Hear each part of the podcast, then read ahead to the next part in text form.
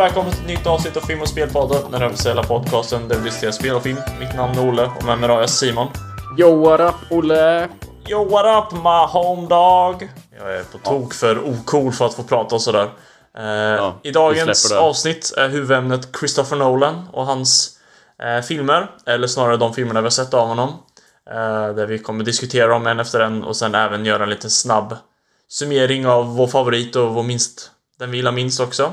Därefter ska vi gå igenom det vi har sett och spelat den här veckan, vilket den här veckan har varit filmerna Slumber Party Massacre 2, Bill and Ted's Excellent Adventure och remaken av Mulan. Eh, och först ska vi även gå igenom lite nyheter. Eh, men innan det, hur har din vecka varit Simon? Det dina två veckor nu när vi gör de här varannan ja, vecka? Ja, nu har vi ju bytt uh, upplägg här så nu har man två veckor att gå igenom. Uh, nej men det har varit uh, bra. Mm. Jobbat på.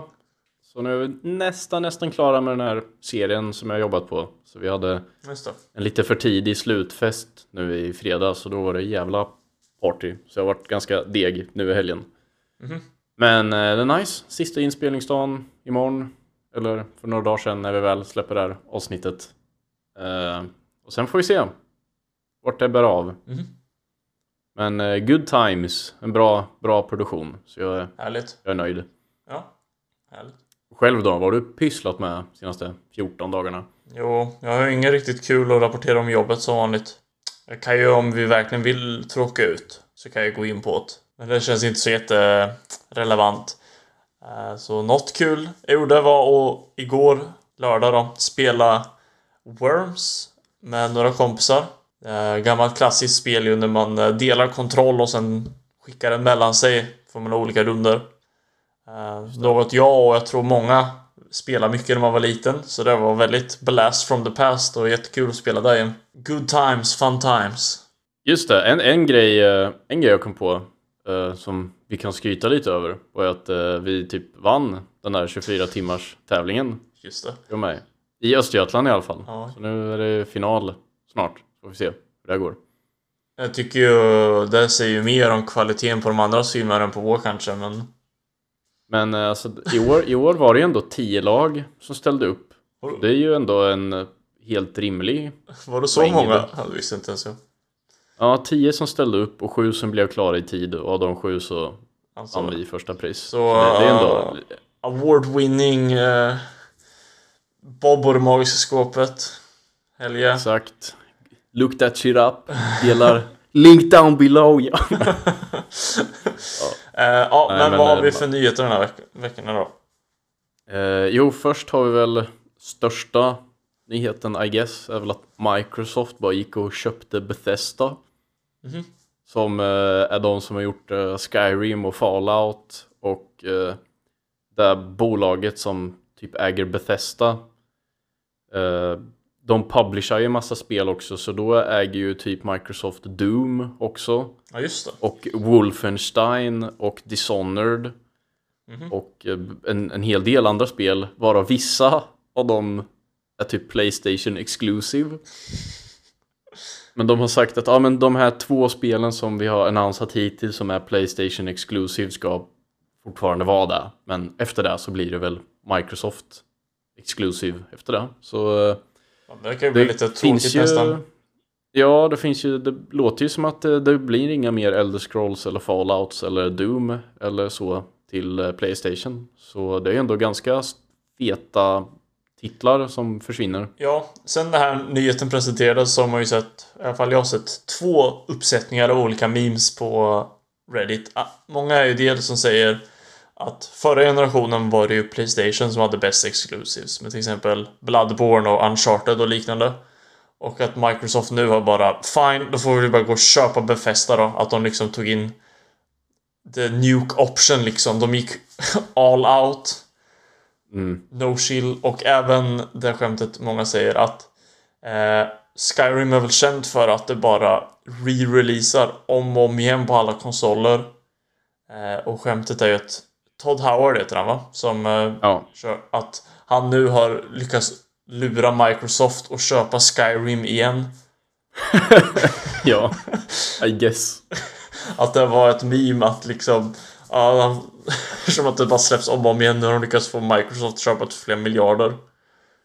Ja. Så ja, det är Men ju liksom en ganska det, stor nyhet Skyrim släpptes ju 2011. Ja. 2011 har de fortfarande inte gjort en uppföljare de, och de har ändå släppt om det om och om igen. Och de har, de har inte ens annonsat att det ska komma en uppföljare väl? Eller liksom, de har inte sagt några detaljer om en uppföljare.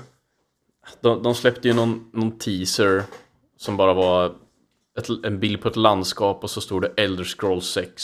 Men ingen titel och ingen release och ingen plattform eller någonting. Det var typ in development. Man bara okej. Men det är ju stort om det bara kommer till Xbox alltså.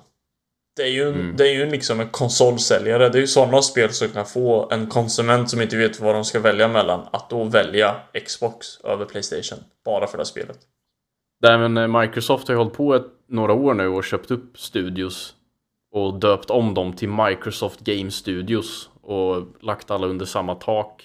Så de, eh, det känns ju ändå som att de försöker lära sig från förra generationen där de inte hade några vettiga exclusives. Så finns ju hopp för nya Xbox. Jag tycker Sony borde gå och köpa Rockstar och sen göra GTA 6 till Playstation Exclusive. Ja. Eh, Men på tal om Sony så hade ju de sitt lilla event för några veckor sedan som vi pratade om i förra avsnittet. Mhm. Där de till slut droppade priset. Eh, Och det landar på 6000 kronor för fulla versionen med skivläsare. Och 5000 kronor för den digital only version utan diskläsare. Mhm. Och det var väl typ det jag hade gissat på och de flesta hade gissat där in- omkring. Så Jag vet ju att Playstation var billigare i... I dollarpris var det ju billigare än Xbox. Men det här är väl samma priser som Xbox fick i Sverige, eller?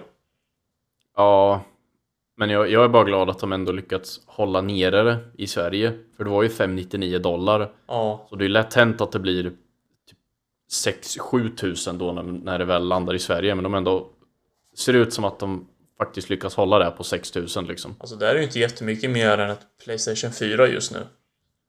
De kostar ju Ah. nästan strax under 4000. Många. 3-4. Mm. Eh, Så eh, Men jag vet inte, alltså det är ju intressant det där med digital only för många Ja, gör ju bara att de laddar ner från Playstation Store och spelar. Det tråkiga är ju Mm. att om man ska spela med kompisar kan man inte bara ta med en skiva hem till en kompis och spela. Vilket i alla fall jag och mina kompisar har gjort ofta. Ja, det, det tråkiga är ju att eh, man kan inte låna ut spel till varann. Och man kan inte köpa begagnade spel längre. Ja. Och sen blir det ju inte lika future-proof. För vi säger om 30-40 år är man 100% reliant på att deras servrar fortfarande funkar så att man kommer åt sina spel. Mhm. Jämfört med om du har en skiva, typ jag kan ändå gräva upp ett gammalt GameCube, poppa i en skiva och spela spelet utan att behöva ladda ner från någon officiell server. Jag tycker nog nästan att det inte är värt de där tusen kronorna man sparar. Bara för att det känns som att man så ofta kan Åh, kan du inte ta med det här spelet? Ja, det var inget. Ifall man ska hänga med sina kompisar liksom. Plus att eh, man får ju en 4K Blu-ray-spelare då. Och det känns ju som hela grejen är att det här ska vara ett perfekt komple- komplettering till en ny flashig TV. Mm. Med att det har stöd för 4K, till och med 8K som de Nödvändigt. claimar. Eh, så eh, ja, jag, jag skulle aldrig köpa den billigare. Men jag kan ändå se att det är bra att ha en lite mer så låg entry point som möjligt för att det är ändå familjer som gärna vill försöka få råd med det till julklapp Ja. och grejer och då vill man hålla det så billigt det bara går för det kan vara skillnaden för någon om de har råd eller inte. Ja, jag känner ju en som eh, förbeställde ett Playstation Digital. Eh, För Mm. honom var det ju för han har småbarn. Han bara, jag är så taggad på att inte ha massa skivor överallt som de kan kladda på. Ja, det Så det är ju, ja, valid. ja, dels det och då också att han sparar tusen spänn. Så det är bra att För de... de tusen kan du köpa en extra kontroll eller ett extra spel eller Så det är ju liksom... eh, Det är bra med alternativ helt enkelt. Eh, Sista nyheten vi har då. Om vi går över till filmrelaterat så är det att nu verkar det vara bekräftat att Tom Cruise ska åka ut i rymden till sin nästa film. såklart. Uh, jag tror inte de har annonserat exakt vad det är för typ, eller vad filmen ska heta och vad den handlar om. Men det är av Doug Liman, han som gjorde Edge of Tomorrow, bland annat, med Tom Cruise innan. Mm. Och, och, det är ju verkligen, om det är någon skådis som skulle göra det här, då är det ju Tom Cruise. De hade ju, han, han försöker ju alltid hitta på ett nytt stunt i varje Mission Impossible och sen han, han har ju pratat om att han ville göra något Zero Gravity stunt. Ja. Och det gjorde de ju i den där Mumien-filmen när de flög upp med ett plan. Ja, där man, där man eh, descendar i samma takt som man faller typ så att det blir simulerad Zero Gravity typ. Mhm. Där gjorde de ju något stunt med.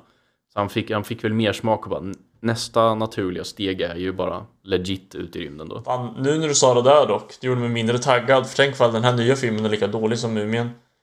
Men det kanske är Mumien 2. What a waste liksom. Han kanske blev fed up med att det inte blev något stort Connected Universe. Han bara, då tar jag saken i egna händer och... tar jag och åker ut i rymden.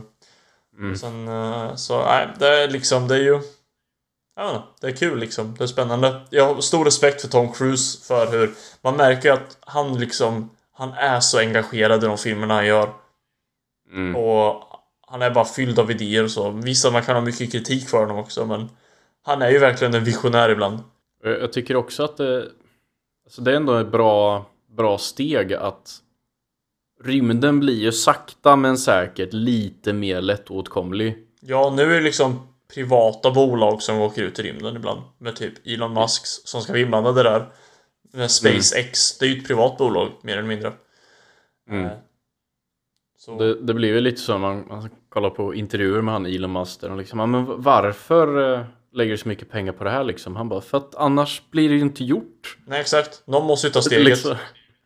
Jag kommer ihåg när man var liten och läste att ah, år 2005 då kommer folk bo på månen liksom. Bara, vad händer med det? Ja, det är för ingen tar tag i det och gör det liksom. Så Tom Cruise ska att vi bor på månen. Confirm. mm, det krävs ju att några är extremt passionerade över att göra det. Och också är miljardärer och har råd att faktiskt försöka göra det också. Men eh, ja. You go Tom. You do you. Do you. Du får bara hoppas att det blir någon bra film av det också men... Ja. Det är bra, det är bra talang inblandad. Tom Cruise, Doug Liman, Christopher McQuarrie, eller vad han nu heter, som gjorde Mission Impossible 5 och 6 var också inblandad. eh, som producent och så, så. Det är ju talangfulla människor. Det blir nog bra. Jag Anyways. ska Nej. jag dra en bra segway över med en litet... Ah, där har vi den. Här, vänta. Där, och så lägger du in att jag knäpper en flaska i pose där nu. Ja. Tänk dig ett knäckljud där. Pop. Nu. Poppa champagne nu Olle. Ja, lägg in det här. Mm. Åh, mm, vad nice för champagne. Mm, mm. ah, ja. Uh, huvudämnet idag är ju Christopher Nolan. Som eh, ja, vi båda gillar rätt mycket skulle jag ändå säga. Ja, han är ju nog, han och Tarantino som vi har pratat om innan är väl typ de enda regissörerna nu för tiden som kan sälja en film på bara sina namn. Eh, Ja, tror jag mer eller mindre. både på gott och ont. Ja, Men alltså eh, även en liksom... Det finns ju stora regissörer som typ Spielberg och Scorsese och så. Men de är inte riktigt... de- För dem varierar det mycket vad det är för film de gör. Medan med Tarantino och Nolan så känns det som att de är, det är en Nolan-film först och sen vad den handlar om kommer tvåa liksom. Mm, man säga. Så han har ju verkligen blivit, han har ju enormt mycket eh, makt i Hollywood just nu. Väldigt mycket clout liksom. Så han har ju liksom bara lyckats tvinga ut Tenet, bara Warner Brothers bara ah, ska skjuta upp den här? Nolan bara nej, jag, jag vill att folk ska se den på bio. Vem bryr sig om det är liksom en sjukdom som går runt, en pandemic. sen har de pressen att typ single-handedly rädda hela jävla biosystemet baserat på hur det går för Tenet. Så ja, Nolan väl, han... eh, Och anledningen till att vi pratar om dem just nu är ju för att Tenet kommit nu för några veckor sedan. Och vi båda har sett den. Så vi känner att man kan ta en blick bakåt på alla filmer han har gjort innan. Eh, Förutom de vi inte sett. Ja, förutom- vanligt har vi en liten asterisk där. Att vi har inte sett eh, Following och Insomnia. Men- Men, jag tror det är väldigt många som inte sett dem. Så De liksom tillhör inte riktigt Nolan, liksom där man tänker på när man pratar om Nolan. det var innan han eh, blev Nolan. Fast även om en av dem kom ut efter Memento, men... Apropå Memento, så är det där den första vi ska prata om. Det är väl den som liksom satte honom på kartan. Den som började introducera hans fascination av tid och att manipulera hur hans filmer berättas. Eh, då filmen handlar om en person med förlust av korttidsminne. Så han glömmer alltid bort ja, fem minuter bakåt eller något sånt där. ska säga. Mm. Eh, så filmen berättar baklänges för karaktären försöker alltid säga, lista ut vad han har gjort i scenen innan. Så man ser det bakifrån. Typ det, det Jag kommer ihåg när jag hörde om den först. Bara, har du sett den här Memento? Det är, den, går bak, den utspelar sig baklänges liksom, filmen. Mm. Och det, det är ju... På ett sätt är det ju en gimmick. Att ah, det är den där filmen som går baklänges. Eh, Men att det finns ju en anledning till att den gör så. För att man ska vara i synk med huvudpersonen i hela filmen som inte kommer ihåg det som har hänt. Mhm. Då är det ju logiskt att man som tittare inte heller har varit med och sett det som precis har hänt. Det är ju det är någon scen till exempel i mitten. Eh, Det var länge sedan jag såg den här, men jag kommer ihåg att man får se en scen mellan Guy Pearce, huvudpersonen, och Carrie Ann Moss. När de pratar. Och saker händer. Och sen får man se det som hände innan. Och det sätter ju en ny kontext till det man precis har sett. Mm. Som liksom, ja men då, jag tycker att visst att det är ett koncept. Men att det ändå... Filmen blir bättre tack vare konceptet liksom. Och den är inte bara bra på grund av konceptet. Eller gimmicken eller vad man säger. Men sen blir det ju effekten av att du får Du börjar med slutet och sen jobbar dig bakåt en scen i taget är att du måste du, du får helt annan press med att du måste komma ihåg allting du sett för Mm. att faktiskt när, när slutet väl kommer kunna lägga allt på plats i huvudet. För det klipper ju dels mellan de här bitarna som är upplagda i omvänd kronologisk ordning men sen mellanklipps där med några svartvita sekvenser som utspelar sig i rätt ordning och så möts de på mitten någonstans. Och då blir det ju när, när slutet väl kommer och man får stora twisten eller så, då blir det, då måste man ju studsa bak det genom alla scener man sett och lägga allt på plats och det, det blir väldigt mycket att ta in så det men många av hans filmer är ju så att man ska helst se dem flera gånger när man har sett slutet och har ny info som man behöver för att förstå vissa grejer. Så jag tycker det, typ många sa ju där med Inception att ah, jag fattar inte riktigt. Och nu är det samma sak med Tenet att jag fattar inte riktigt. Och ja men det, det är ju en intressant fråge, frågeställning där med att om det, det blir en sämre film för att man inte fattar första gången eller om det är okej att designa en film att du inte kan uppskatta den fullt med att bara se den en gång. Jag vet inte riktigt. Jag tycker Memento ändå den liksom visar ju vad som komma skall så att säga. På många sätt. Mm. Samtidigt som jag tycker den undviker många av problemen som hans senare filmer kanske stöter på ibland. Jag tror jag har sett den tre gånger. Och en gång så såg jag den i rätt ordning. Och då är någon sån här På- recut.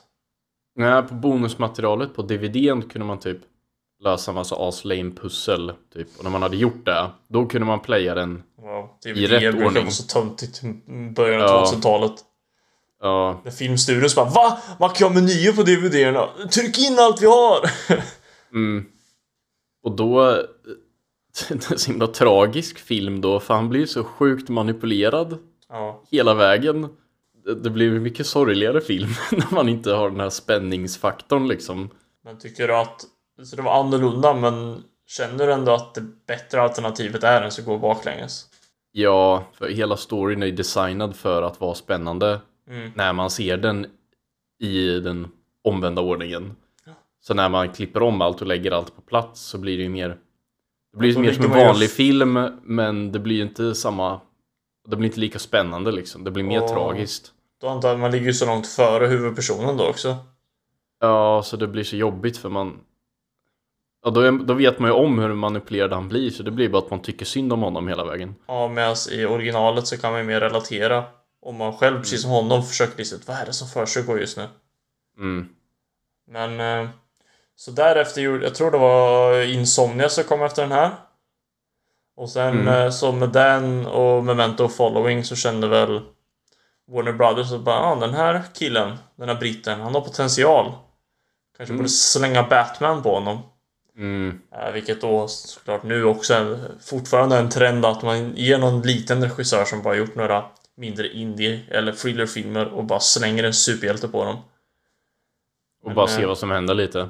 Ja, så det märks ju i Batman Begins att han inte är en actionregissör för actionscenerna suger ju ganska så hårt. Ja, de flesta i alla fall. Jag, jag, jag såg om den igår.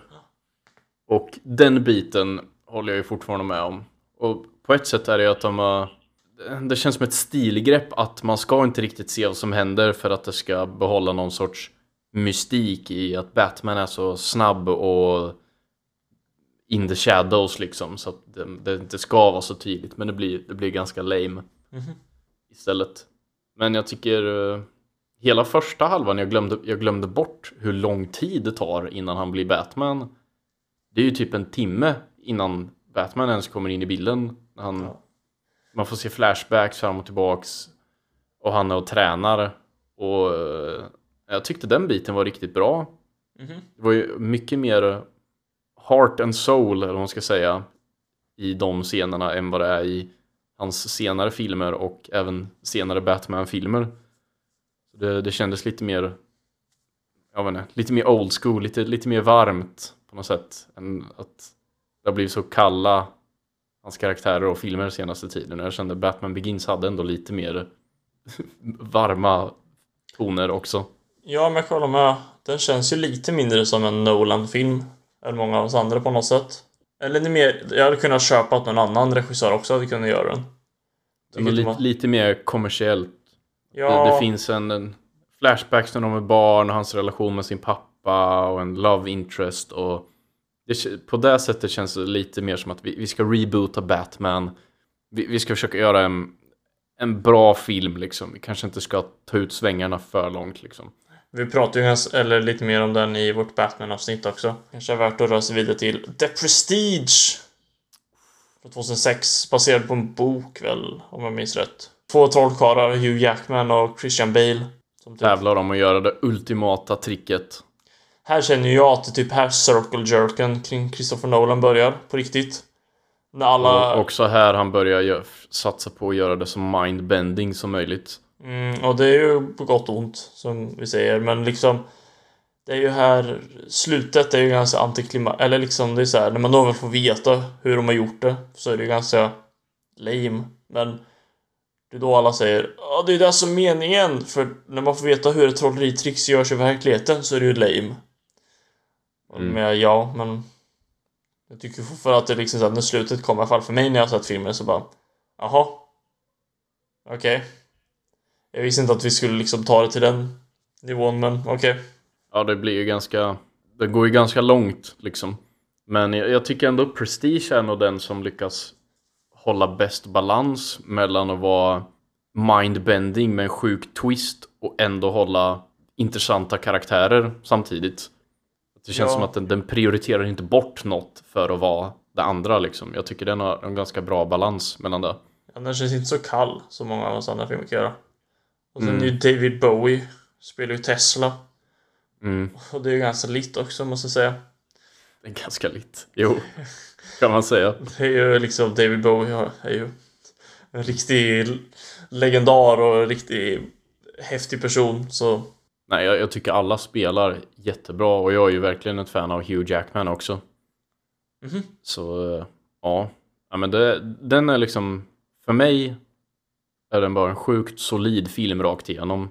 ja Jag, nu när, när du tog upp slutet så kan jag väl hålla med om att det går ganska lite väl långt, lite väl snabbt. Men jag har ändå inte tyckt att det har varit ett problem när jag sett den innan. Så jag, jag har ändå tyckt det har funkat liksom. Men jag, tyck, jag tycker ändå, till skillnad från förra avsnittet när vi pratade om Michael Bay, när han började göra Transformers och bara försvann och enbart gjorde Transformers i typ 10 år så gjorde ju Christopher Nolan varannan.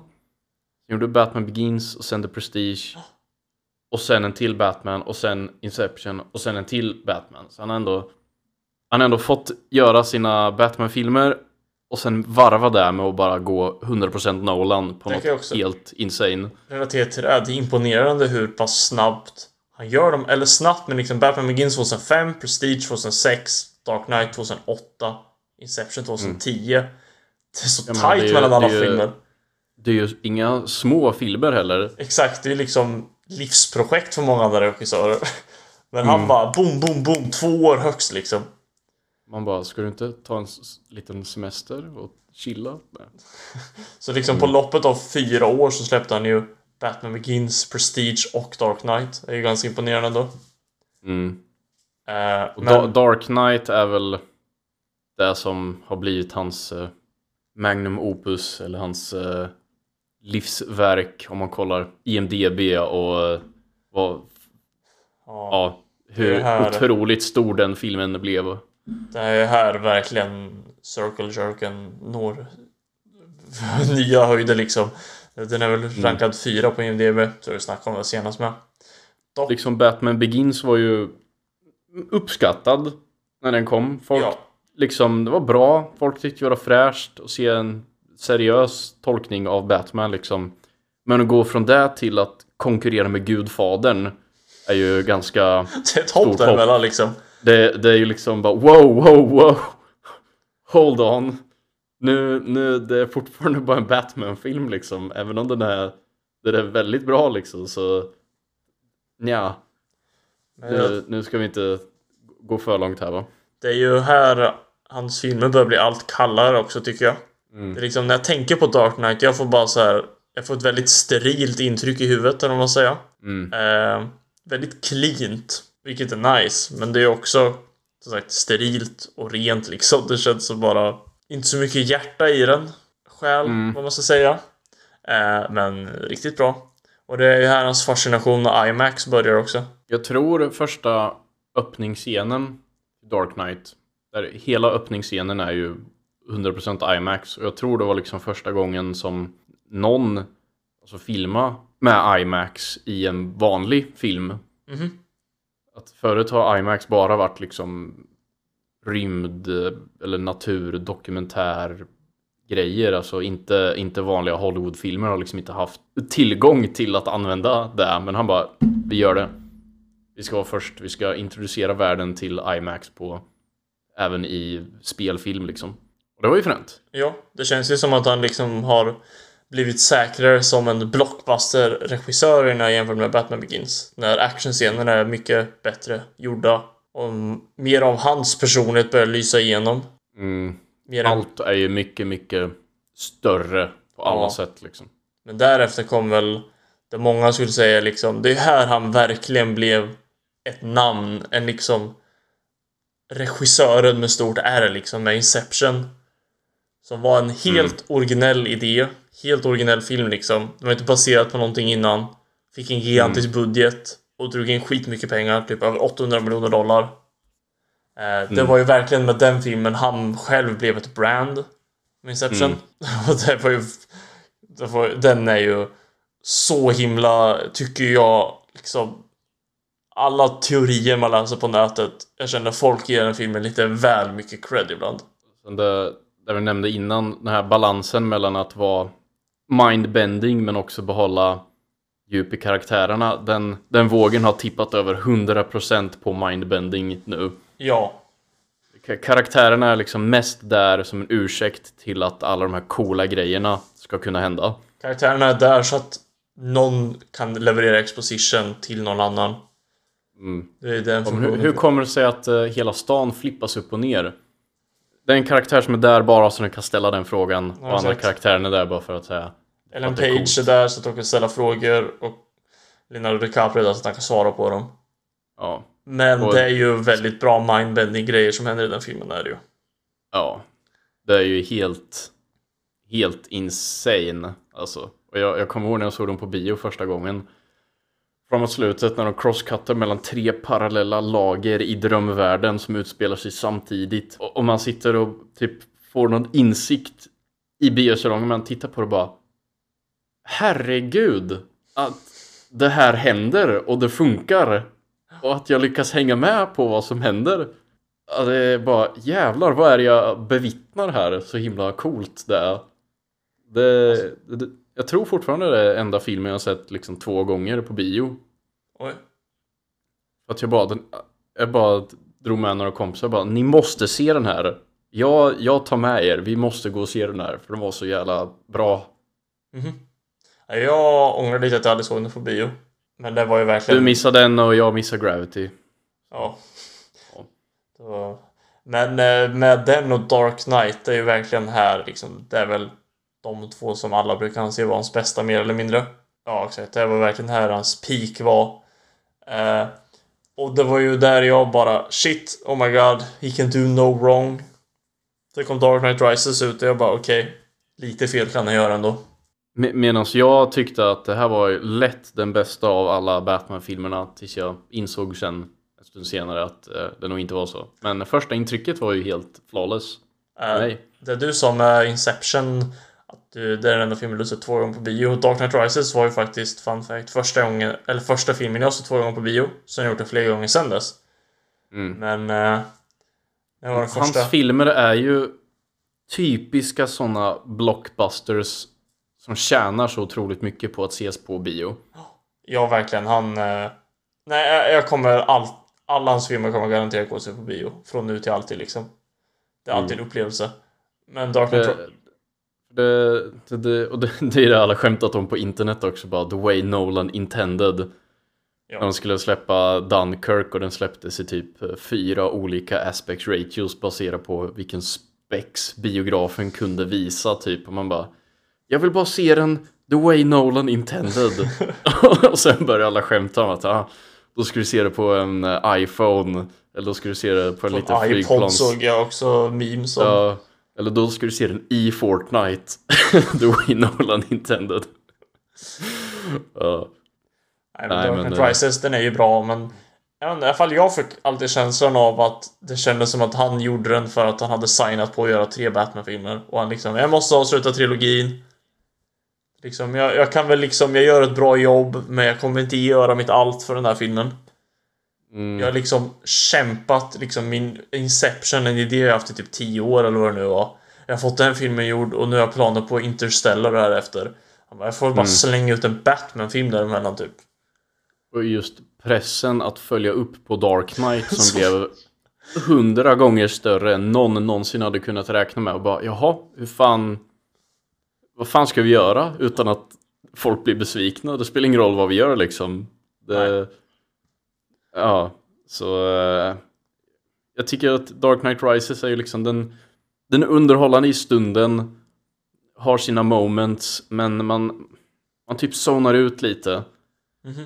Typ jag tycker många av hans filmer har eller, Man kan beskriva dem som en, en, en tåg som, ett tåg som bara rullar på och bara slutar inte Går snabbare och snabbare och snabbare tills det är över. Och De bästa av hans filmer funkar ju om man orkar med det. Och det, det funkar men jag tycker jag, jag tycker ju Dark Knight också är så att jag, jag stänger av efter andra akten lite. Och det tar emot att komma tillbaks till ett till klimax för det känns som det, det är över fast det inte är det. Ja. Och jag tycker lite så Dark Knight Rises också att det är bra början, det händer mycket coola saker men sen är det som att det, det dippar någon gång och man säger ah, okej ja ja ja det, jag, jag är nöjd nu men eh, det är fortfarande 40 minuter kvar liksom och sen tar man det inte riktigt på allvar det som händer efter det på något sätt. Nej, nej, jag kan hålla med. Jag känner också... Ja, det är bara för mig så svårt att se förbi bara generella plot holes. Och hur Mm. hela bara storyn känns så liksom, man bara... Va? Men eh, det är som du säger, man, man sitter och kliar sig i huvudet lite. Vad är Banes plan? Han är ju ond liksom. Ja, varför? Och gör, gör sin grej. Han ska hålla alla hostage typ. Men sen när... Typ vanligtvis när, när man har en gissla. Så är det liksom shit bomben kommer sprängas om 40 minuter. Vad ska vi göra? Men i Dark Knight Rises är det liksom nej vi har en bomb som kanske sprängs om en månad. Ja, det där. Som Och sen åker runt på en lastbil typ och bara... Ja, sen är det bara, men jaha, det, det är liksom det här eh, tickande klockan som håller spänningen uppe bara så trycks på paus och man så, jaha. Ba Batman drar och är borta i, är det, har det gått en vecka eller två månader eller är det lite oklart? Och hela polisstyrkan har gjort en övning i tunnelbanesystemen. Varenda polis i hela stan var nere där och alla blev inlåsta.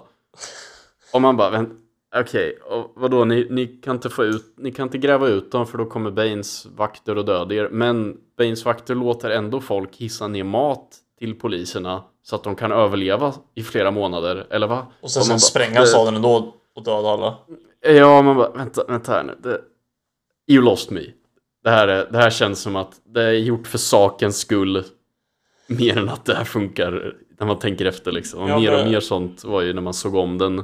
Ja. Det första gången man såg den då var det, jag har säkert missat något, det är säkert logiskt. Och sen när man ser om den så bara, eh, nej, det var bara inte så jävla genomtänkt det där. Det var nog lite det som förstörde den för mig. Just som jag sa, jag såg den två gånger på bio och sen bara av slumpen så såg jag den typ fem gånger på ett halvår. Så här, det bara var konstant att den dök upp och vi alltid kollade på den. Och man bara... så- Man så snabbt bara såg alla hål i filmen. Och det är lite det jag menar med att det känns som att han... inte, att han inte... Just att han var mellan Inception och Interstellar, två filmer, så känns mer personliga för honom att... Han, hade, han och hans brorsa Jonathan, som vi inte har nämnt men som är med och skrivit många av de här.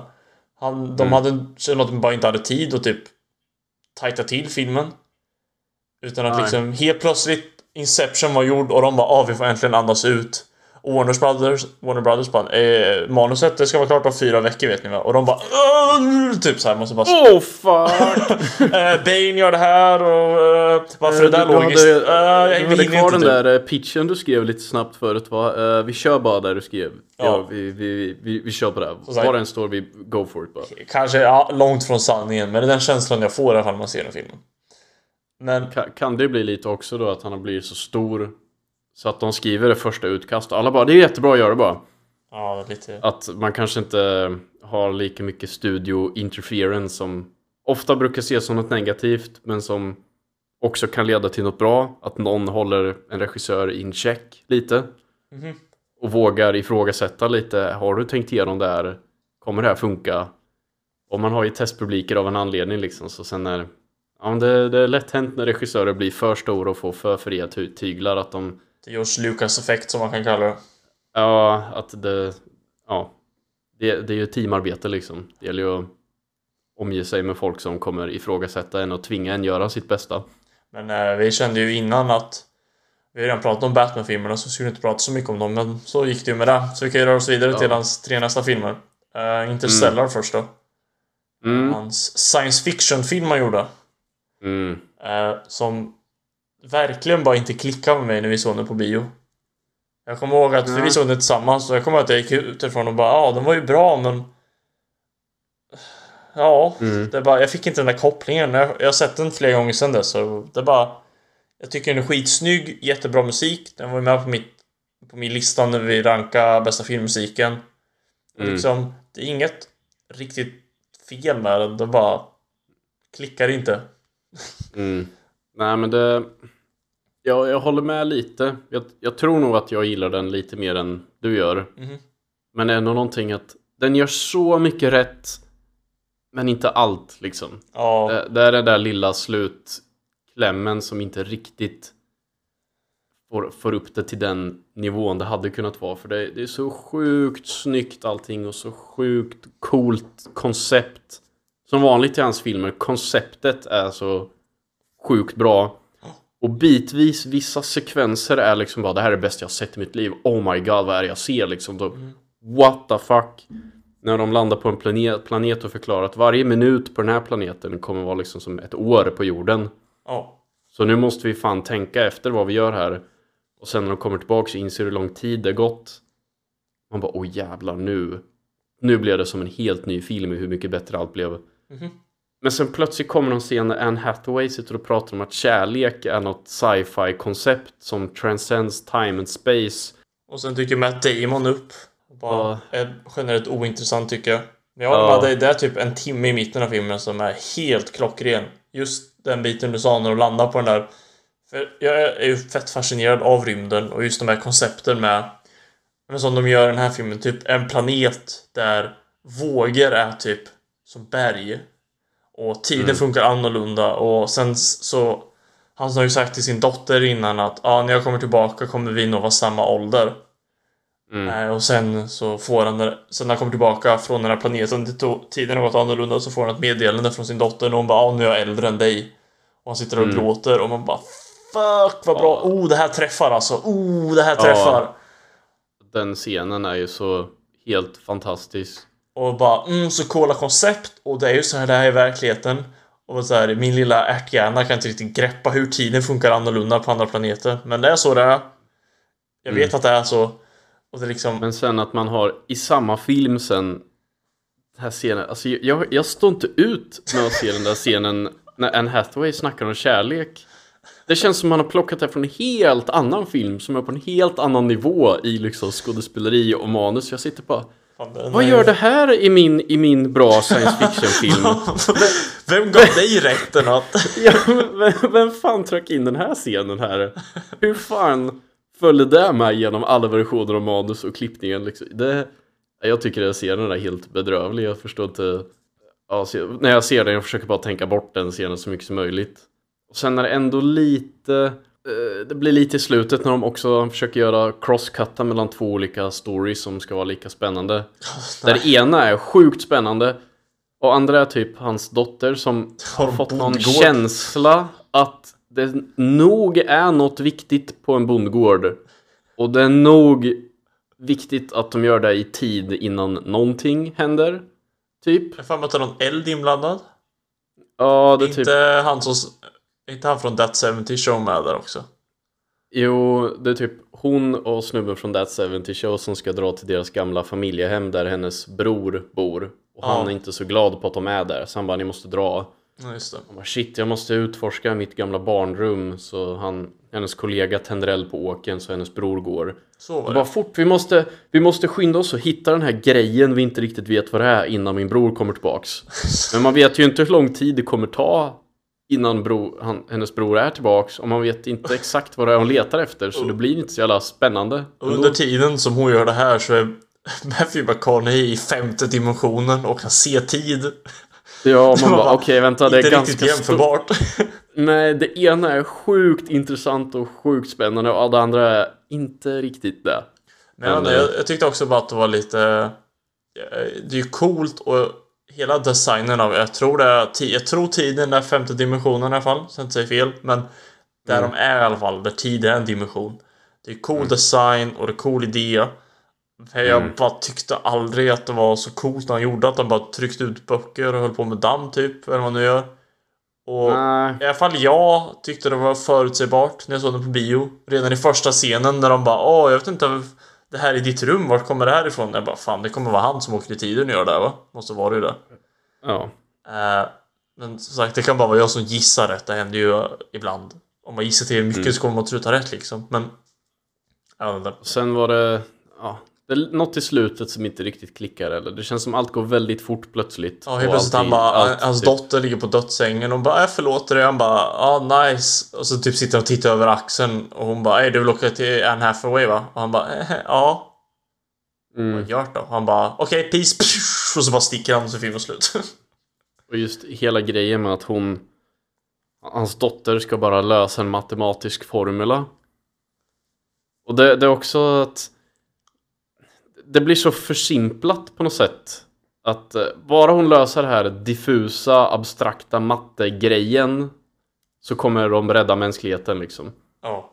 Och man, man fattar ju det stora hela vad den där grejen innebär. Men det är liksom detaljerna som är så luddiga så det, det är svårt att svårt att köpa det på ett sätt typ. Att det, allt skulle hänga på ett litet mattetal. Som är så här, ja, ja, jag vet inte. Det blir, så, det, det blir så stora idéer så ihoppackat till så små simpla plot devices. Så ja, jag inte. Mm. Inte så tight helt enkelt. Nej. Men eh, om vi rör oss vidare till Dunkirk då. Nu känns det som Mm. att Nolan kör lite av en Kubrick, att han bara testar alla genrer han kan komma på. För nu, Mm. därefter gjorde han ju en krigsfilm. Med Mm. Dunkirk, som handlar om just Dunkirk. Vilket...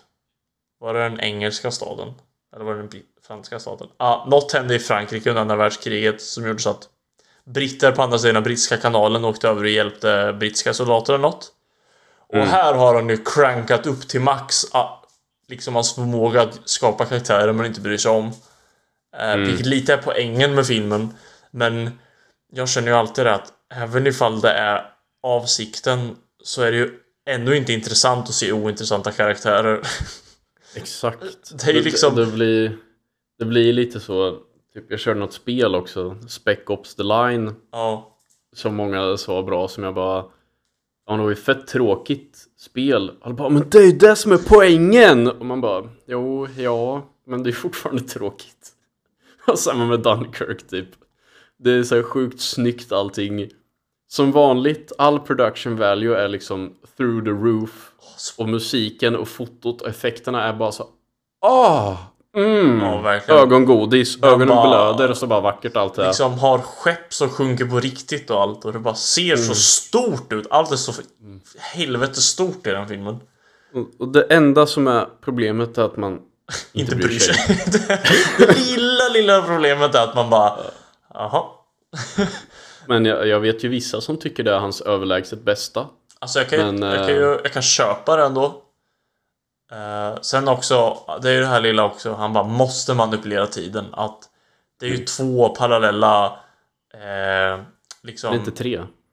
Jo, just det. Tom Hardy är en tredje också. Men att Mm. de alla berättas liksom osynk i varandra, hur man ska säga. Det crosscuttas mellan dem, men det som händer i dem sker inte samtidigt. Så Ja. i en så är det natt, men i en annan så är det dag. Och sen möts alla upp i slutet, så man känner mer Okej, måste du typ? Kan du inte bara berättat normalt? vad, vad fick vi ut av det här? Mer än förvirring. Ja, jag, jag kände det typ först. I början så trodde man väl typ att allt hände samtidigt. Men sen var det när det blev natt i en story och det var dag i de andra. Man typ bara... Hold on. Och typ när det hände.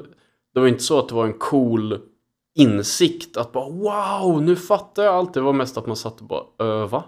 Man bara, ja, antar att det inte är samtidigt, I guess, typ. Och, och sen blev det ju mer och mer tydligt framåt slutet att ja, det var inte i synk allting. Man typ bara okej, jag fattar ju nu.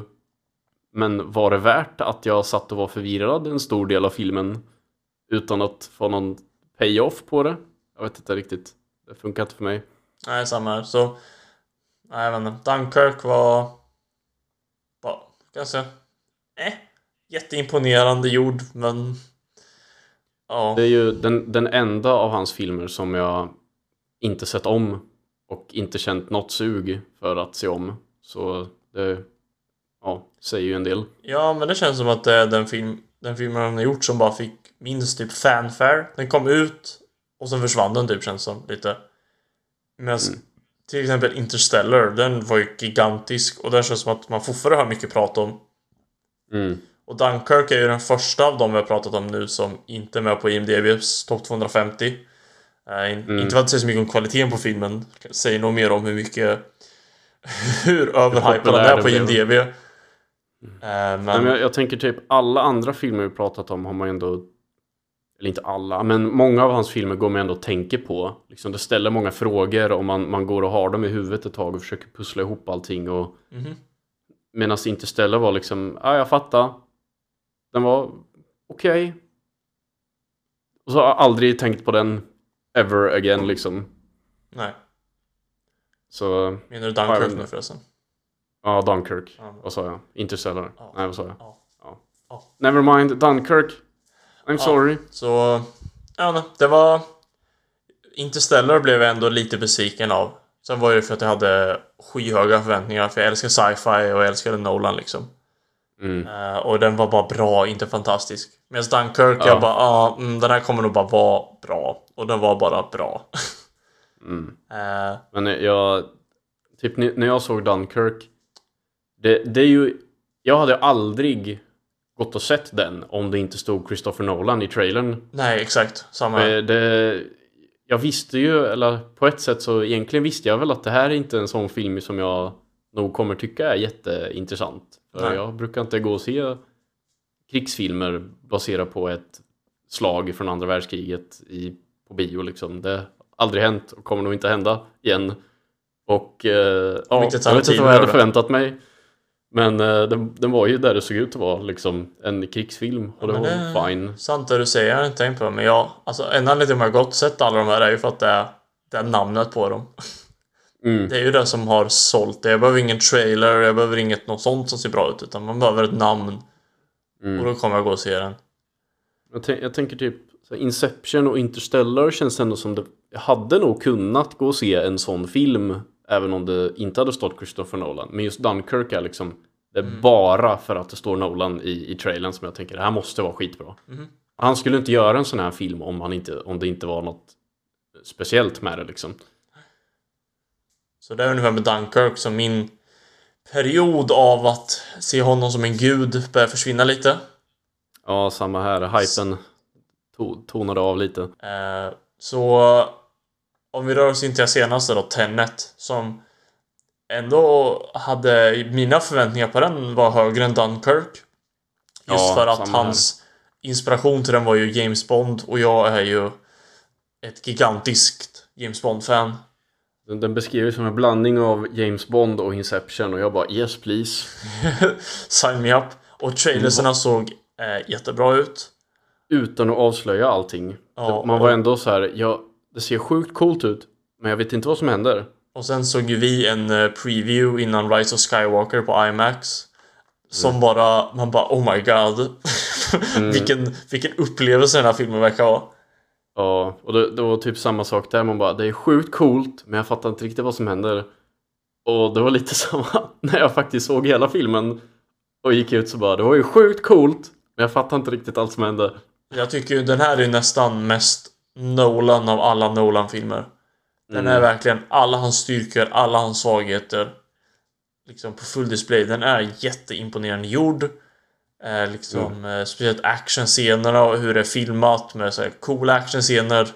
Som människor färdas bakåt och framåt i samma scen liksom och han kraschar ett flygplan på riktigt och allt sånt där och det är ju leker med tiden och det är högt tempo och da, da, da, Mm. men det är också karaktärer man inte bryr sig om och det är liksom det, det känns som det är liksom the pinnacle av hans tids fascination. Liksom Memento utspelar sig baklänges, Inception är det flera timelines som går olika hastighet. Och Interstellar var det också på olika ställen gick tiden olika snabbt. Och när de bara tagit allting man kan hitta på med tid och tryckt in i Tenet liksom. ja De, de typ reser i tiden, de går framåt och bakåt och de går framåt och bakåt samtidigt i samma scen och man bara ah, ah, hjälp. Och typ första halvan kändes det som om man, om man bara skruv upp sin brain power lite så kunde man hänga med. Men sen någonstans i mitten av filmen blev det bara så här, jag, jag orkar inte vara så här eh, skärpt på allt. Nej. För det är så mer, eh, mycket skit att ta in. En, en, en specifik scen i mitten där de verkligen bara Nu tredubblar vi hur komplext allt är. På en millisekund. Man bara wow! Åh, det är sjukt coolt! Men hänger jag med? Hänger jag med? Jag tror det. Uh, fuck. Uh, uh, Okej, uh, you lost me liksom. Ja, det är typ en punkt när man får luta sig tillbaka och bara mm, nu slutar jag försöka hänga med. Jag får bara njuta av spektaklet och hoppas att Nolan vet vad han gör för något i alla fall. Ja, Att han vet lite- vad det här betyder. Det var lite så. Första halvan kände jag att jag, jag, jag måste förstå, jag måste förstå allting. Och andra halvan var bara, ja, jag släpper det, jag orkar inte. Det får bli andra eller tredje gången jag ser den som jag kanske connectar dots lite mer där. Jag fick ju ändå ett sug att se om filmen. Mm. Tycker jag. Ja, all, alla jag pratat med som sett den har sagt att ah, fan, jag, jag skulle vilja se om den alltså nu när man, när man vet lite mer om hur allt funkar. För det är ju återigen så sjukt coola koncept och så stor del av filmen går åt att förklara alla de här koncepten. Och overall storyn tar ju en smäll på grund av det. Ja. Och specifikt karaktärerna som vi har nämnt tidigare kan vara lite kalla och mest där för att serve the story och där kändes ju som att han har tagit till en helt ny nivå i Tenet. ja. Där huvudpersonen inte ens har ett namn. Han inte vara protagonist. Mm. Och den har ju fått kritik för att det är platta karaktärer och ja, det, det håller jag väl med om. Och den har också fått kritik för eh, kvinnliga karaktären som är i princip ett damsel in distress, vilket jag också håller med om. Mm. Mest var där för att ge huvudpersonen någon anledning till varför han ska bry sig om att göra allt han gör. Men jag köpte inte det riktigt. Men jag tycker Så- ju personligen, och det är ju såklart att de delarna jag tyckte om mest var nog de som var mest Bond-liknande. Alltså, helt enkelt den in, när de inte lekte så mycket med tiden. Mm. Eh, tyckte jag. Men det är ju just för att jag älskar allt som har med Bond att göra. Så Eh, så- ja, men han åker runt till massa olika ställen och måste prata med folk i undervärlden och sådana där saker. Klassisk Bond liksom. Mm. Det var ju för mig i alla fall som jag njöt av den som mest. Mm. Ja, jag, jag tror jag, jag njöt nog som mest någonstans i mitten. Mm. Precis innan jag checkade ut. Ja, ja jag men jag tror, vi, med på allting. jag tror vi checkade ut vid samma scen ungefär. Och det där jag också känner att slutet bara hände framför mig ungefär. Mm. Och det, även här är liksom, ja. Jag vet inte. Men absolut sevärd. Definitivt på bio. Man Mm. det typ ringde i öronen efteråt för att det var så hög volym. Mm. Eh, Jag har ju hört att eh, för amerikanare och så, eller alltså ja, där de inte har textat helt enkelt så hör man ju inte vad karaktärerna säger. Det var ingen man Mm. tänker på när man ändå läser texterna men han är ju lite ökänd för den Nolan att han skruvar upp ljudeffekten och musiken så hög som inte hör vad hans karaktärer säger. Säger Mm. ganska mycket om vad filmen handlar om lite också. Ja, men det, det känns det, det är som en assault på alla ens sinnen liksom. Med, Ja. Det är blockbusters blockbuster och så lägger vi, lägger vi på den här mindbending elementet uppe på det som gör det till lite mer än bara en average actionfilm. Mm. Och jag tycker ju eh, så coola som många av scenerna var så kan jag gladeligen kompromissa lite på djupet hos karaktärerna. Ja, alltså det är inte allt. En film är ju mer än bara sina karaktärer. Ja, jag. ibland, egentligen. ibland är det okej, liksom. Det här är inte en sån film som handlar om hur huvudpersonen var som barn och varför han har sina inre demoner. Det här är bara... Vi, måste, vi ska visa er de här helt insane sekvenserna, set pieces liksom. Och sen måste vi bara knyta ihop det här med grejer emellan, men, men de här set pieces kommer blow your mind och det, det gjorde de fan. Alltså, det, det, dels den scenen han slåss mot någon som går baklänges. Och man ser bakom kulisserna när de har liksom rehearsat stuntsen så att ena personen ska slåss så att det ser korrekt ut när man spolar där baklänges sen. Man ser bara hur i... ju liksom... Hur fan har Många har ju gjort den liknelsen och det är sant. Det är ju liksom den här filmens Inception Hallway Fight att det är liksom, han bara, jag har ett koncept på ett slagsmål och de bara går all out, något man aldrig sett innan och lyckas asbra och göra något väldigt coolt och unikt. Mm. Ja, det var, det var typ som, jag kommer ihåg när man var liten och en kompis som jag hade köpt Matrix 2 tror jag det var på DVD. Ja. Och vi bara satt och playade vissa scener om och om igen för att det var så ballt. Och jag får lite den känslan med Tenet att jag, jag vill bara ha den så att jag kan se om de här scenerna. Bara att ta en scen och bara uppskatta för hur fantastiskt mycket jobb det måste tagit för att bara förverkliga det här på bild. Och ja, jag har ju så sjuk respekt för Christopher Nolan att han gör så mycket praktiskt och bara orkar göra det svårt för sig för det här kan fan inte varit lätt att göra de här scenerna. När man ser där liksom filmat 100% IMAX så allt har liksom någon sorts eh, mer tyngd än vad många andra action, actionscener har i andra filmer. Så allt, allt ser så trovärdigt ut fast det är så coola sci-fi grejer som händer och man sitter bara wow Holy shit Det här är helt insane Något jag läste, jag vet inte ifall det var en överdrift eller inte. Men det var att Tenet, en liksom action blockbuster, har mindre, mindre dataeffekter än en genomsnittlig romantisk komedi. mm, Friden, vilket man ändå kan köpa nästan. mm, Inte för att romantiska komedier har så här stora, storslagen, da, storslagna dataeffekter men mer för att ja, men alla filmer har dataeffekter nu för att osynliga saker får gömma och göra sådana saker nu. mm. Men att Tenet var verkligen bara Nej, det, det behöver inte vi, det är för töntar liksom. Jag hade ju sagt skyhöga förväntningar verkligen. Jag vet inte vart de kom ifrån. Det var nu så att den höll på att skjutas upp hela tiden. Och man bara, jag vill bara se den liksom. Och det bara... Allt man hörde om den och det liksom bara byggdes och byggdes och det blev liksom en sån här spiral av hype. Mm. Som gjorde det omöjligt för honom att leva upp till det. Men... Eh, hans bästa sin Inception skulle jag säga. Ja, jag håller nog med där faktiskt. Även om jag tyckte första halvan var ju definitivt bättre än andra halvan. Och andra halvan, det blev så storslaget så snabbt. Och det blev lite Interstellar-aktigt där, att det var så sjukt stora koncept som kokades ner till så små plot devices. Så det blev liksom som en magisk McGuffin som alla ville ha. Och jag fattar inte exakt eh, hur det funkar rent praktiskt. Men man fattar ju att det här är jätte, jätteviktigt uppenbarligen för alla slåss om den här grejen. Och jag fattar ju att det är en dålig grej om den, det här händer som de försöker stoppa. Men jag vet inte exakt hur det funkar i praktiken. Men det kanske inte är jätteviktigt för att allt ser så coolt ut liksom. Så jag bara, fuck it. Jag fattar det stora hela och det, det kanske räcker liksom. Ska vi eh, avsluta Nolan-snacket med att kanske säga vår eh, favorit och jag vet inte vad man säger på svenska, men least favorite film Ja. av honom. Den vi hatar. Ja, den som... Riktiga jävla skräp. Nej, ja. De som Nej, är men sju den, den tio. bra. Ja. Eh, men jag kan börja med att fuska såklart, för jag kan, jag kan inte riktigt bestämma vilka jag tycker är nummer ett.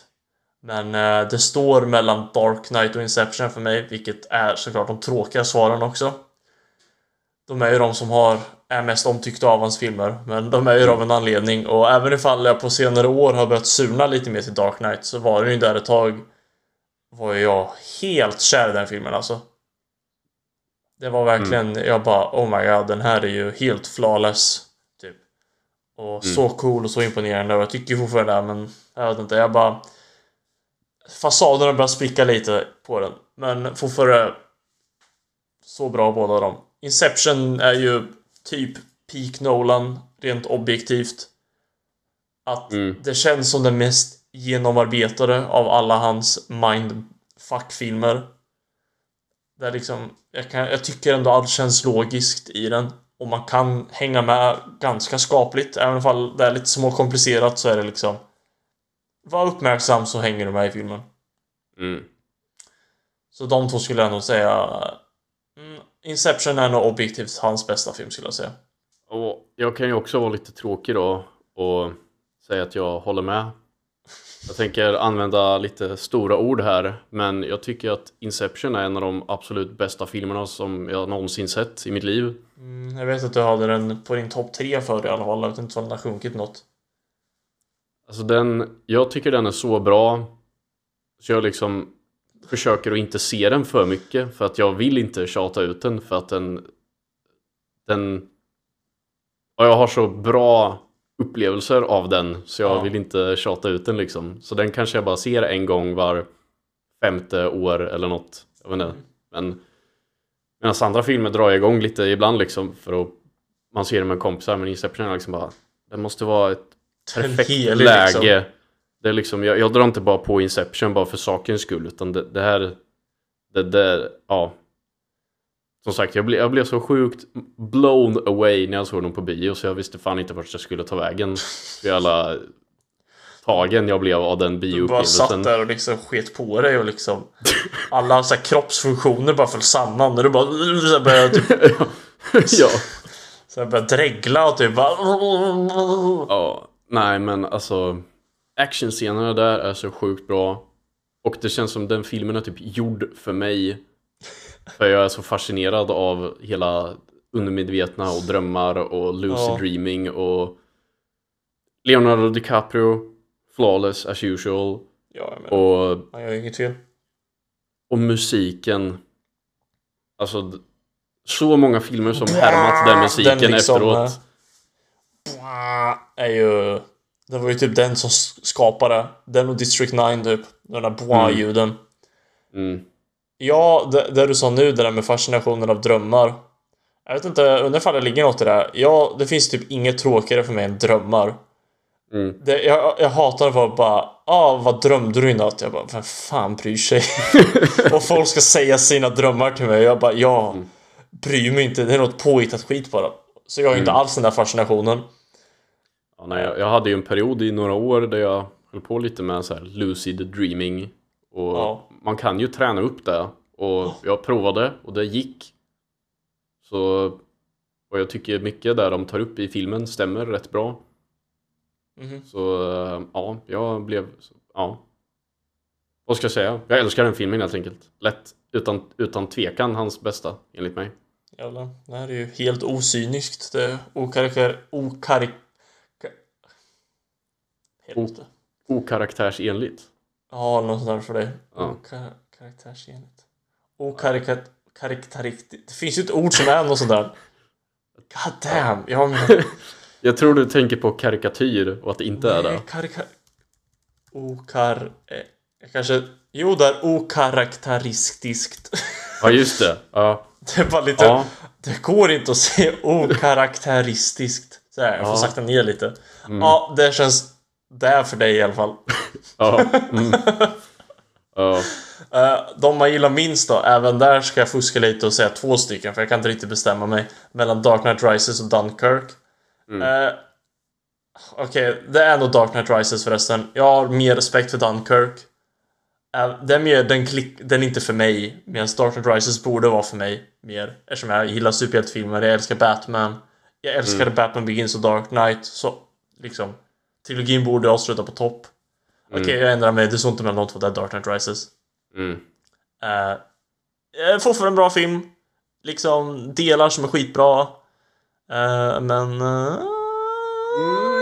inte hans bästa. Uh, hans sämsta.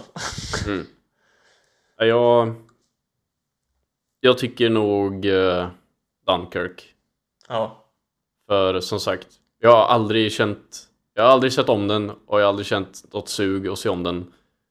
Och jag såg Batman Begins igår. Jag ser Dark Knight idag. Jag kommer nog se Dark Knight Rises någon gång nu i veckan. Men Dunkirk kommer jag inte se om. Så Nej. där, där, there we have it. Inte dålig, men inget för mig. Inget jag fann intressant direkt. Så, Jag tycker. Han har ju uppenbarligen en hög lägstanivå ifall Dunkirk och Dark Knight Rises är hans sämsta filmer.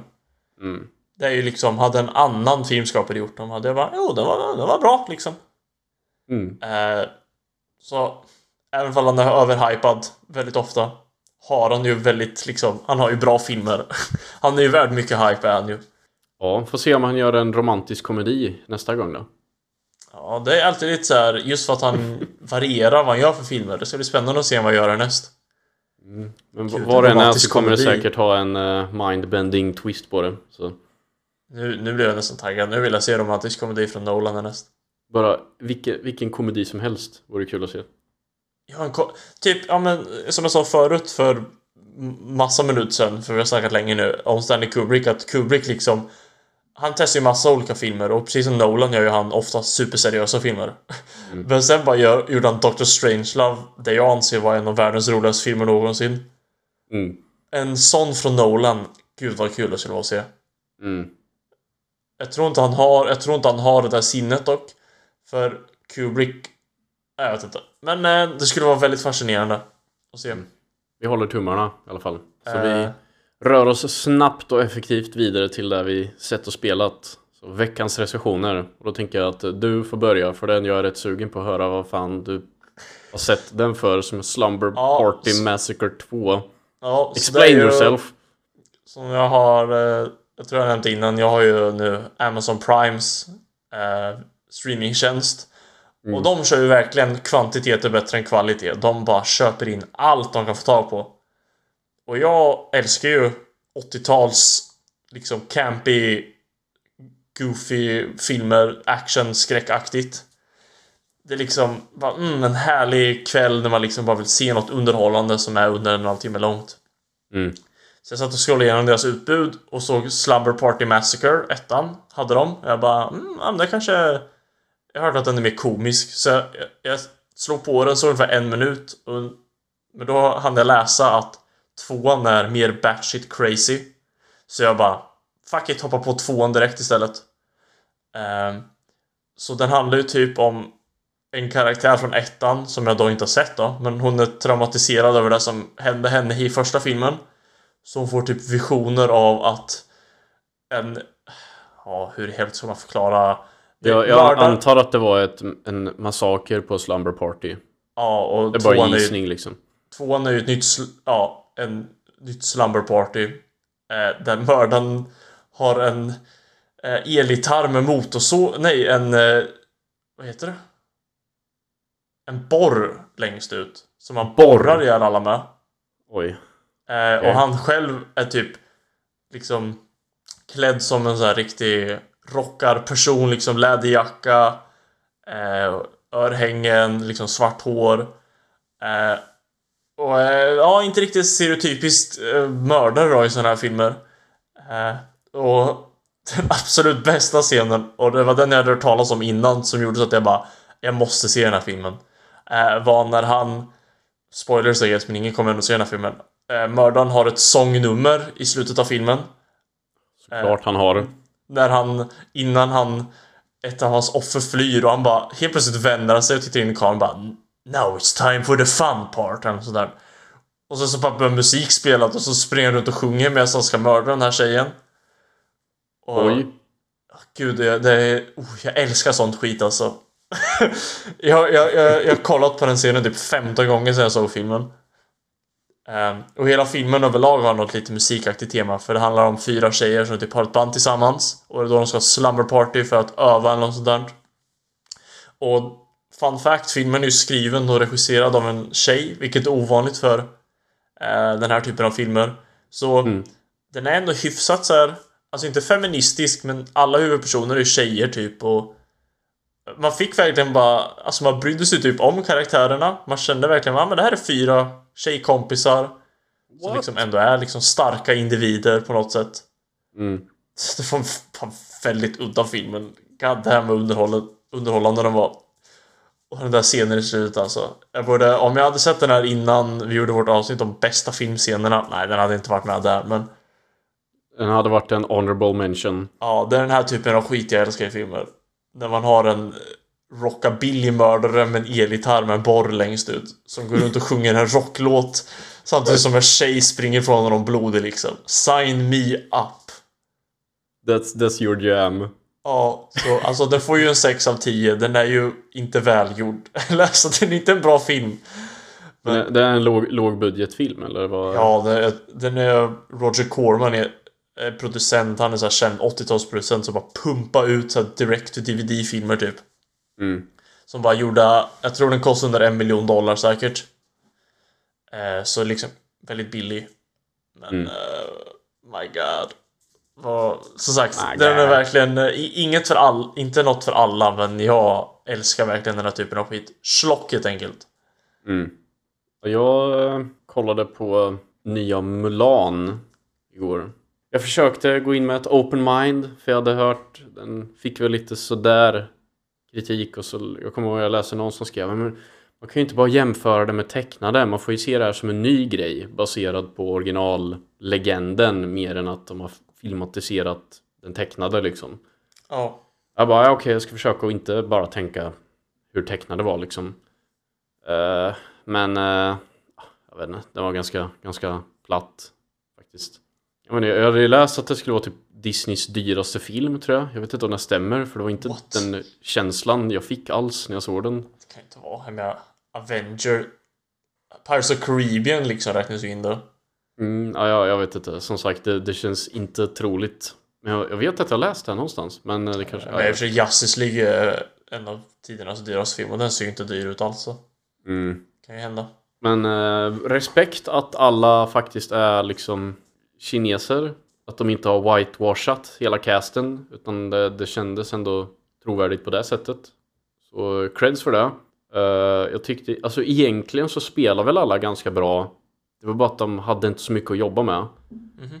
Ja, jag vet inte. Det känns som att... eh, jag vet inte om, hur bra du kommer ihåg den tecknade. Eller har du, du har sett den tecknade någon gång va? Mulan? Nej. Nej. Ja, okej. Alltså. Men eh, som då, alla andra tecknade Disney-filmer så är det ju lite humor och lite sånger och ganska bra. Eddie Sånger. Murphy som en drake liksom. Ja, men hon har en drake, sidekick och en liten syrsa eller skalbagge som är liksom companions och det är lite lattjo och alla har väldigt starka personligheter och allt det här var ju liksom totalt borttaget i den här. Mm. All, det var ganska, var ganska seriös ton. Fast ändå så sjukt liksom barnvänligt samtidigt.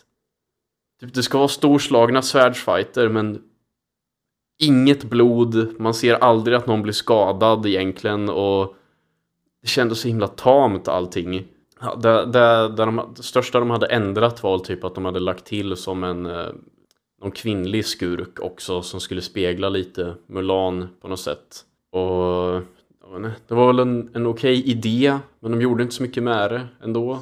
Ja, jag vet inte. Jag typ zonade ut lite halvvägs in och somnade. Och sen så bara, oj, jag somnar ju nu så jag får se, se resten imorgon typ. Och ja, jag vet inte riktigt. Det var väl fine, I guess. Men är inte det som har gjort eh, Kina jätteupprörda? Eller kineser jätteupprörda? Ja, jag vet inte. Det kanske, kanske den har.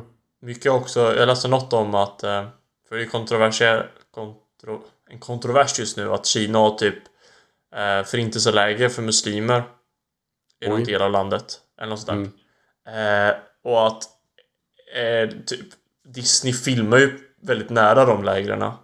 Och de typ använder lite av personalen därifrån tror jag. Mm. Jag kan komma ihåg det fel, men det var något sånt där. Och de mm. typ tacka så här, eh, ja, men polisen i det här området som typ jobbar med att döda muslimer och sådär. Så man bara... Oj, oj. Ja, det eh, kan jag förstå att det är lite kontroversiellt. Och... Jag kanske säger helt fel här, men det var något sånt där alltså. Mm. Uh, så ja, det är ju lite osmooth som man brukar säga. Mm. Ja, men jag, jag tyckte det var, alltså... Det var fina miljöer. Det känns ju som att de har gjort ganska mycket, alltså, location på något sätt. Men eh, väldigt tråkigt foto överlag. Ja. Det kändes väldigt digitalt och väldigt fake allting. Det låter som att du beskriver Aladdin just nu. Det är ja. remake som jag såg förra året. Ja, det var lite åt det hållet. Och fotot var liksom rätt som det var var det någon jättewack kameravinkel. Och man bara Hjälp, vad hände där? Liksom. Ja. De, de typ flippar kameran 90 grader och bara Öh, hjälp! Och jag vet inte, det var något försök att ha en cool stil men det kändes bara väldigt jarring. Mm -hmm. Tog en ur upplevelsen mer och många kamerarörelser var så himla överdrivna. Som en lång eller så här överdriven kranåkning på räls typ lite Michael Bay-aktigt nästan att man bara varför rör sig kameran så jävla mycket nu? Ja. Liksom det, det hade ingen organisk jordnära känsla alls. Det kändes väldigt ytligt allting på något sätt. Mm. Och Ja, som sagt alla scener liksom från tecknade där de lär känna varann och flashar ut deras personligheter och tränar ihop. Det var så himla avtonat och sterilt på något sätt. Så fick liksom ingen känsla för karaktärerna och sen var det ganska lamt allting hela vägen fram till slutet var också ganska så här lame. Och sen han som var kejsaren Alltså jag, jag svär på att han var dubbad för det såg så jävla off ut när han pratade. Och ingen, ingen annan var ju så men just han, alltså rösten som kom ut från honom stämde inte alls överens med hur han såg ut. Så han kanske bara hade en sån röst men det kändes Du bara call bullshit på honom liksom? Ja, jag bara hmm... Objection! Wait, wait a second. Ja. Vad men, så jag, jag hade väl inte jättehöga förhoppningar.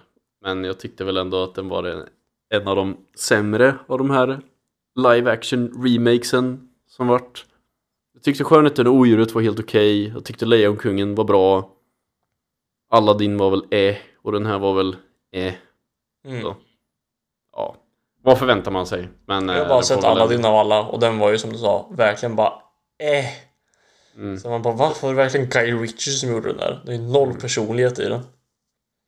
Och sen inga sånger alls i den här heller. Nej. Det var tråkigt, tyckte jag. Det är ju... Ja, de har ju verkligen försökt göra det till en... Då kan man ju inte ha låtar. Ja, de har verkligen försökt göra det till en proper film. Så då kan vi inte ha någon wacky sidekick och massa sånger liksom. Utan det här, det här, man ska ta det här på allvar. Men det är inte på den nivån som man tar det på allvar riktigt. Så. Nej. Ja. En sex, I guess, typ där. Mm. Ja, men du hade sett något mer? Ja, Bill and Teds Excellent Adventure. Uh, det kom ju, det är ju första har kommit 89. Så finns det ju en tvåa och sen kom ju trean ut nu precis för någon månad sedan. Mm. Eh, jag har inte sett trean än, men jag har sett tvåan för länge, länge sedan. Eh, på TV, men jag har inte sett ettan heller. Så jag kände bara, ah, nu är väl ett perfekt tillfälle att se ettan. Mm. Eh, och den är ju... Alltså det är ju... det handlar ju om Bill och Ted då, två karaktärer som är exakt likadana mer eller mindre. De är, liksom, de är två bästa kompisar. Och de har exakt samma personlighet. Och de är helt dumma i huvudet typ. Eh, och de har, måste göra en skolrapport i historia. Eh, Mm. och liksom om de failar där så kommer massa dåligt hända. Så de på något sätt, jag kan inte gå in på det, men de får en tidsmaskin så de kan åka genom tiden och samla ihop massa eh, klassiska personer i historien som typ Napoleon och Joan de Arc och Freud och massa sådana personer. Som de samlar ihop till sin historierapport. Och sen har de rapporten i slutet, sen är filmen slut typ. Så det är ju en urdum idé egentligen. Men, eh, Men- lite tidsresor där, så sign me up. Ja, men det är ju... Det är ju en, den typen av... Det är en dum film skriven av smarta personer. Mm. Där man liksom... Det är mycket som är jättedumt i filmen. Och det är liksom... Den är all... Det är inga stakes i den. Det är liksom... man behöver aldrig vara orolig för att det inte kommer gå bra liksom. Men det är inte den typen av film det är, utan det är bara... En väldigt rolig film. Det var typ... Ja, det var, var så himla kul. Säga, Billy the Kid hämtar dem och Aristoteles tror jag. Här, Det var så kul att bara se de här historiska personerna typ bara hänga med två idioter och liksom alla är bara så chill i hela filmen. Mm. Just Billy the Kid och Aristoteles. Bara, jag vet inte, de är bara fett roliga. Jag bara inte en tråkig sekund i hela filmen. Och Bill and Ted var så likable filmer. Eller karaktärer menar jag. Och... eh, Jag vet inte, bara positiv film. När de bara säger liksom hela poängen i filmen är Be excellent to each other. Mm. Det är deras budskap i filmen. Som de säger. Ja, jag vet inte. Bara en riktigt underhållande fi- film. Behöver inte vara mer än så. Så, uh, se den. Ja, jag har ju varit på jakt efter att bredda mina komedi horisonter, eller vad man ska säga. Jag vet inte, se mer komedi. Jag, jag har missat den genren en del, känner jag. Mhm. Mhm. Ja, då, jag skulle inte säga att det är den roligaste filmen någonsin, men... Om man, om man bara vill ha, ha en härlig film liksom. No more no less. Mm. Det är kanske väl där en- vi eh, avrundar på den dumma filmen. Så eh, får vi säga tack för den här veckan och eh, ni dedikerade personer som ändå lyssnar. Vi får ju ändå några lyssningar per avsnitt. Så tack till er. Bra kämpat. Men om ni har lust att ställa någon fråga eller föreslå något ämne så har vi ju en mail film och spelpodden at gmail.com och så finns vi på Facebook och man kan följa på Spotify om man vill få en liten pling när vi laddar upp något. Om 14 dagar. Vi satsar ju på att köra varannan vecka nu framöver. Så. Men eh, vi tar så så länge får vi säga tack och hej så hörs vi om två veckor. Peace out! Peace out!